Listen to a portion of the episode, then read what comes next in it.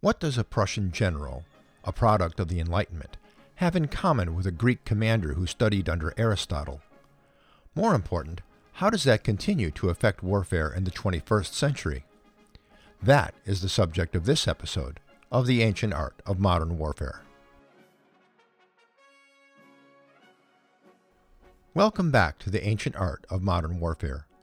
I'm Chris Mayer, retired U.S. Cavalry Colonel and, at one time anyway, instructor of the U.S. Army's Command and General Staff College. This series of podcasts introduces enduring lessons of war not so much for those who study war as a profession, but for anyone who wants to fulfill their role as informed citizens in our country's deliberations about war and peace. In the last episode, I described the impact of Alexander the Great on warfare and how he introduced the concept of independent subordinate commanders. I also said that this concept would not be embraced again for two millennia after his death.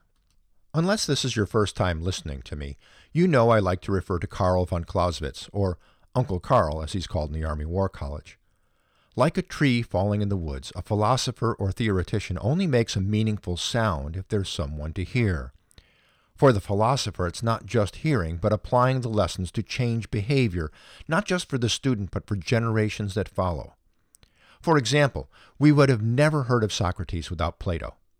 Clausewitz may also have remained obscure if it were not for one of his pupils who went on and applied what he learned in the Prussian War College to transform how armed forces fight wars to this day, and in so doing, change the face of Europe. Helmuth Karl Bernhard von Moltke transferred from the Danish to the Prussian army as a second lieutenant in 1822. His intellectual gifts were quickly recognized, and in the following year he began studies at the Prussian War College, the Kriegsakademie, where Karl von Clausewitz was the director. Although regarded as brilliant by his superiors, including Prince William, the future Kaiser Wilhelm I, von Moltke was not assigned to leadership positions, but instead assigned to the general staff. Like Alexander, he spent this time in education. During his service as a staff officer, he became fluent in several languages, including English, and was a published author on various military and non military subjects, including fiction. He traveled extensively, writing travelogues about his experiences touring Eastern Europe and the Balkans. His only combat experience came about as a result of these tours. After meeting the Sultan on vacation to Turkey, von Moltke was seconded to the Turkish army. At one point, during a war between Turkey and Egypt, Moltke took command of the Turkish artillery. His interests and influence, however, were on how to win wars, not winning battles. Von Moltke became fascinated with the nascent railroads and served on the board of the Berlin to Hamburg Railway. In the mid 1850s, he envisioned using telegraph to distribute orders and mobilize troops and using the railways to bring them to the front. Using his influence in the general staff and with the German railways, he set about reorganizing the army, the railways, and the telegraph lines to make that vision possible. Von Moltke's reputation grew, and he was assigned as aide de camp to Crown Prince Frederick, who was later Emperor Frederick III. In 1857, he was named Chief of the Prussian General Staff. If railways and telegraphs brought the Prussian army into the 19th century, what von Moltke did next transformed warfare to this present day. These changes included reorganizing the general staff to be regionally focused and develop contingency plans for war in each region or simultaneous regions. This included wargaming these plans and developing precise schedules for mobilization and deployment, maximizing the capabilities of the Prussian telegraph system and rail network. A contemporary would write that von Moltke never made an important decision without consulting the German railway timetables. This is the genesis of the time phase deployment plans used in contingency planning today. These plans were tested through mobilization and deployment exercises. The Reforger and Able Archer exercises of the Cold War were descendants of these drills. Von Moltke added general staff sections on military history, geospatial analysis, and transportation. Taking to heart Clausewitz's emphasis on the primacy of policy in war, von Moltke required his staff officers to study national and international politics and policy. He instituted staff rides taking officers over historical battlefields, giving them an appreciation for terrain and the decisions made by previous commanders. This continues as an essential part of leader training in the U.S. and other armies today. Von Moltke also changed Prussian army doctrine in the field, implementing ideas in Clausewitz's theory and setting the groundwork for modern maneuver warfare. Rather than the formulaic prescriptions of Jomini, whose military theories dominated military thought at the time, von Moltke promoted the ideas of flexibility and initiative. This brought to life the concept of Auftragstaktik, or broad mission orders, which were first introduced by Gneisenau, who was Prussian chief of staff, while von Moltke was a student at the Kriegsakademie. Under this concept, detailed planning was necessary up until contact with the enemy main body. After that, commanders were expected to exercise individual initiative, guided by the superior commander's intent. This idea is reflected in von Moltke's famous saying that, quote, no plan survives intact first contact with the enemy's main forces, unquote. This is often misquoted as, quote, no plan survives first contact with the enemy, unquote. Now, that can lead to an interpretation that's completely opposite from von Moltke's intent. As a personal note, I always emphasize to my officers that if you don't have a plan, you don't have anything to deviate from. Under von Moltke's reforms, divisions and corps would operate independently and to a much greater degree than had been seen before. At that time, armies followed the example of Napoleonic warfare.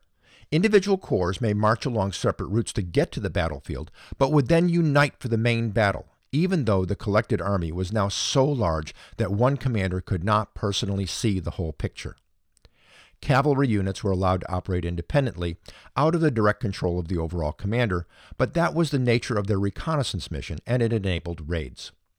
One reason this was allowed was that reconnaissance and raids were not decisive action. They enabled decisive action by that main body. In this way, cavalry and other light forces were not used that differently than the cavalry of Xerxes of Persia or Philip of Macedon.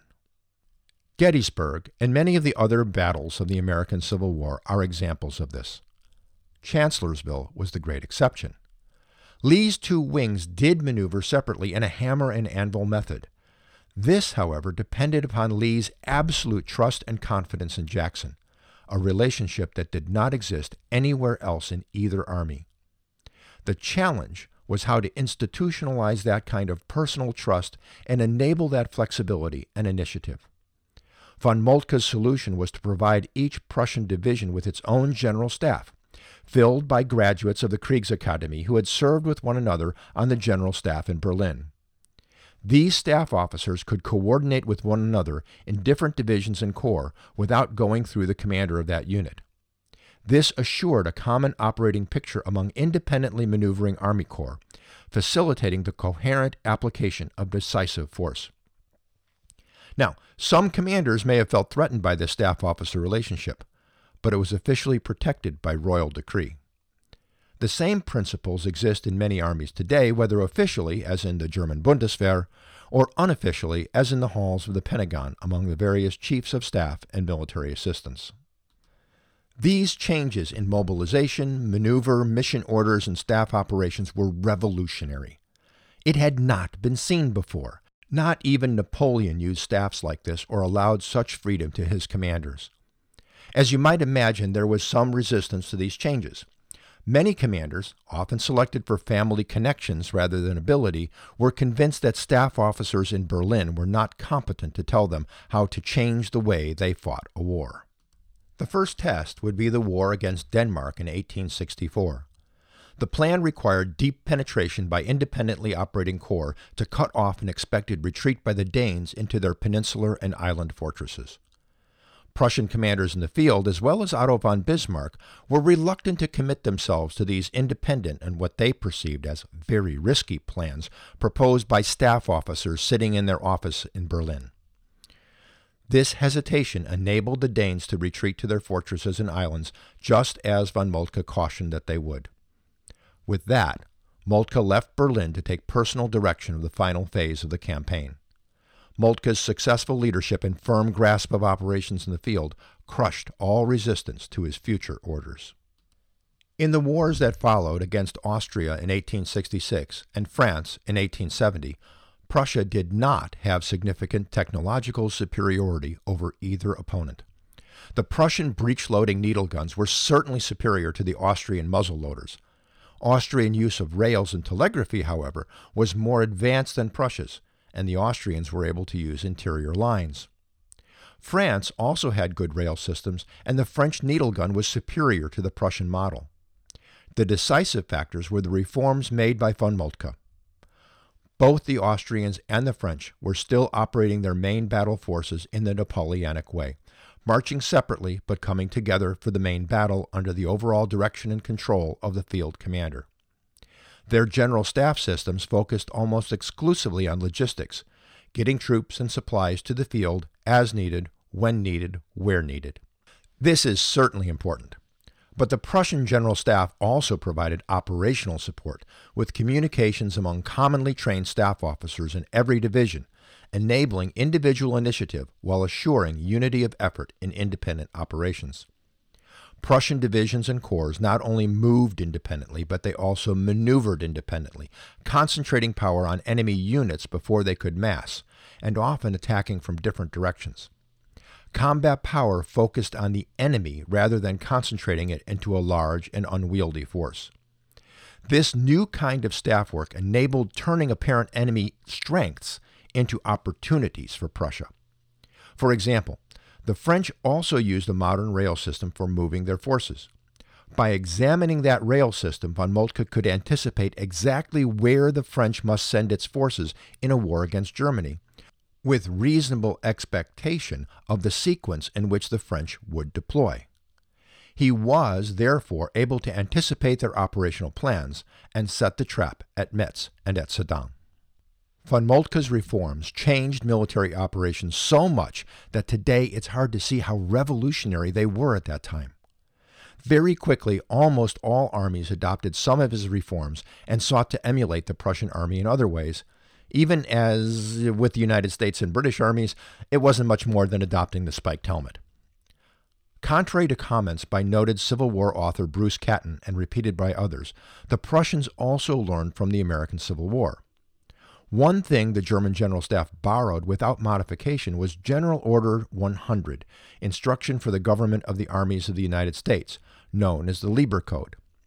This first effort to codify the laws and customs of war was translated directly into German for the use of the new Imperial German Army. I don't know what they did with Articles 42 and 43 of the Lieber Code, which deals with freeing slaves. To get back on task. Despite attempts to emulate the Prussian system, the concept of independent maneuver and a professional general staff system was slower to catch on. Even in the Imperial German Army, the idea of independent operations of separate corps continued to be viewed with skepticism. 44 years after the German defeat of France in 1870, von Moltke's nephew, as Chief of Staff in 1914, modified the deep penetration of independent corps envisioned for war against France.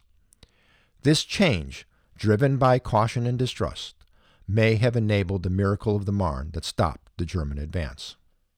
So, what makes these two commanders, Alexander and von Moltke, similar across two millennia? The answer is strategic vision and strength of will. Both men were not just military commanders, they were classically educated in philosophy and understanding other cultures. Did this make a difference in their leadership? It's impossible to say. Both men, however, understood how to exploit the technology and forces presented to them by their predecessors, using that technology and those forces in new ways. Both built up a common frame of reference with their officers. This enabled them to break with previous forms of warfighting, applying independently operating formations guided by a commonly understood intent, rather than directive control. Both successfully integrated other national forces to operate seamlessly with their own.